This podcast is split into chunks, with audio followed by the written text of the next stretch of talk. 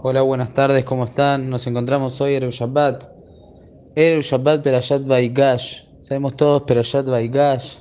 Una Perashat donde Yosef se vuelve a reencontrar con los hermanos. Baja Jacob vino a Misraim y comienza de esta manera el Galut de Misraim, el exilio donde estuvieron nuestros antepasados, Misraim, luego la esclavitud, etc. Nos vamos a detener en un mensaje de la Perayá de que nos tiene que fortalecer tanto en Emuná, en Bitajón. Nosotros estamos acostumbrados a transitar en la vida y mirar cada cosa que nos va pasando en forma individual. La miramos y no, no nos podemos dar cuenta cuál es el plan de Akadosh ¿Cuál es el plan final? ¿Qué quiere Boreolam de mí? Con todas las cosas que nos pasan. Si nosotros tendríamos la capacidad de mirar las cosas desde arriba y de entender a Boreolam, cosa que no podemos, nos daríamos cuenta cómo la secuencia de hechos y sucesos está cada una en el lugar donde tiene que estar y de la manera que tiene que estar. En esta Perashiot nosotros lo podemos ver claramente y lo podemos ver en la manera que Yosef habla con los hermanos cuando se revela hacia ellos. Yosef le dice, Beata alte atzebu bealijar beanejem, que mejarte motihenna, que le shelahani hashem alejem.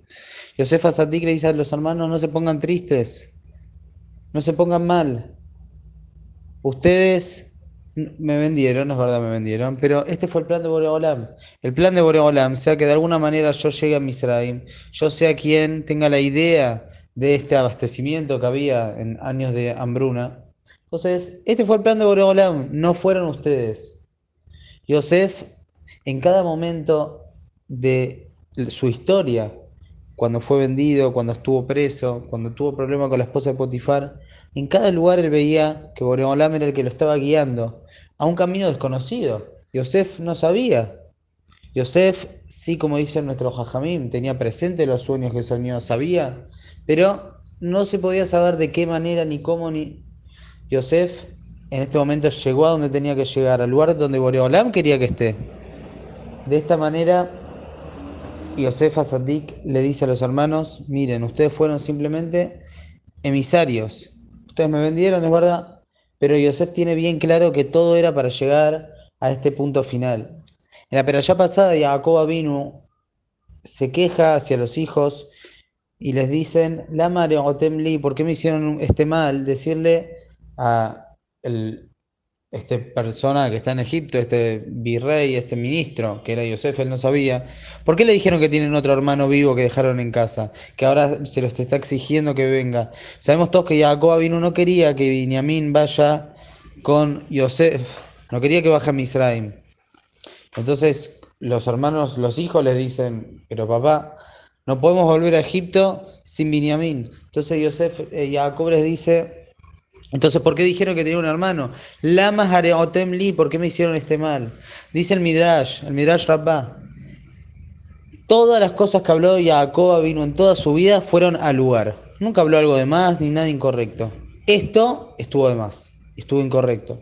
Y Jacob vino estaba diciendo, ¿por qué me están haciendo un mal? Dice Boreolam, cuando yo en este preciso momento estoy haciendo que su hijo Yosef sea el rey de Misraim. Es decir, nosotros vemos las cosas, como dije antes, vemos las cosas en forma individual y no podemos ver el final. Vemos como en una operación, vemos nada más la mano de una persona con un bisturí cortando y decimos, ¿qué le está haciendo? Está cortando, está dañando a una persona. Pero si nosotros vemos cuál es la intención real, y bueno, el final es que justamente esta persona se va a curar. Y Jacob vino en ese momento, como dice el Midrash, no se dio no podía entender lo que estaba pasando. Y sintió que le estaba pasando algo malo. Dice el Midrash que Boreolam en ese momento dice, mira, es verdad que delante de tus ojos aparentemente hay algo que está fuera de lugar.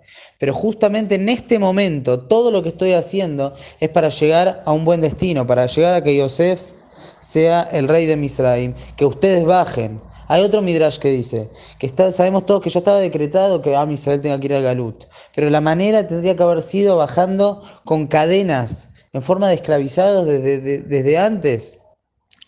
Ellos bajaron a Misraim con muchos honores. Bajaron a Misraim con Jacob teniendo un hijo que era casi el rey de Misraim. Bajaron con honor. Esa era la manera que Boreolam les preparó para que realmente suceda. Pero el que está dentro de la película no puede saber lo que va a venir al final. Lo que nosotros tenemos que aprender de todo esto es que justamente cuando vemos cosas que nos descolocan y decimos por qué está pasando esto, por qué no está pasando esto, es porque nosotros no podemos entender los caminos de Kadosh Pero si nosotros tenemos en Munayelema que si podríamos ver el destino final de todo lo que está pasando, veríamos que realmente todo tiene un porqué y todo es para beneficio nuestro. Cuando Jacob vino se encuentra con Yosef Asadik, en esta ya está escrito que Yosef Asadik se tira hacia el cuello de Jacob, abrazándolo, y se pone a llorar. Pero no está escrito que Jacob vino lloró ni nada, ni que lo besó, ni que lloró. Explica al Rashi y trae Rashi, el nombre del Midrash, que en ese momento Jacob vino estaba haciendo Shema. Entonces, cuando está haciendo Shema, no puede interrumpir para saludar a su hijo. Pregunta al Maharal, preguntan un montón de Jajamim.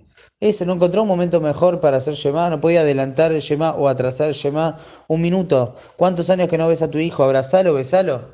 ¿Por qué? Ahora estás haciendo Shema. Explica el Maharal. Jacob vino tantas cosas tuvo en la vida, tanto. Cuando vio al hijo, en ese momento le brotaba el amor hacia Koshruhu. El amor a Boreolam, como al final le mostró en su vida le mostró cómo, cuál fue el plan, cómo llegó a buen puerto todo lo que le pasó en la vida. Ese fue el momento que Jacob vino, es verdad, está acá mi hijo, lo quiero saludar todo, pero este es el momento para agradecer a Kadosh y para manifestar el amor que tengo por Boreolam. Boreolam le regaló a Jacob vino ver en vida todo lo que le pasó en su vida, todo a dónde llegó. Y Yosef Asadik, que era el rey de Misraim, era también porque tenía magalotes especiales. Como explica el Jaime Kadosh también, que cuando Jacob vino vio el rostro de Yosef y vio que siguió en el camino de la Torá y el camino que él le enseñó, cuánta alegría tuvo y cuánto regocijo tuvo al final de sus días, cuando vio a sus hijos todos juntos y unidos. Quiere decir, aunque nosotros podamos a veces tener situaciones complicadas y que son inesperadas y que nos ponen en un lugar de decir, eh, ¿por qué me pasa esto y por qué no pasa lo otro? Nosotros tenemos que aprender de las palabras de nuestro jajamim y tener emuná más que por más que nosotros vemos que hay cosas que nos pasan y no, no son tan buenas, Boreolam tiene un plan para todos, Boreolam es el mejor, la fuente de la bondad. Nadie nos quiere más que Boreolam, nadie nos ama más que Boreolam. Todo lo que nos pasa tiene un porqué y tiene una buena finalidad. Colman de Abid Rahamaná, le estaba Abid. Como dijeron Jajamim, o mejor va todo lo que hace Boreolam, todo es para bien. Por más que no podamos verlo, es porque nosotros no lo podemos entender, pero esto es lo que Boreolam hace en cada momento con todos nosotros. Que podamos fortalecernos en este punto y es un punto fundamental para poder tener una vida llena de alegría y tranquilidad, porque quien está tranquilo que Boreolam está con él, es una persona que puede estar tranquila en su vida y puede cumplir Torah Misod como corresponde. Que tenga un Shabbat Shalom Meborach.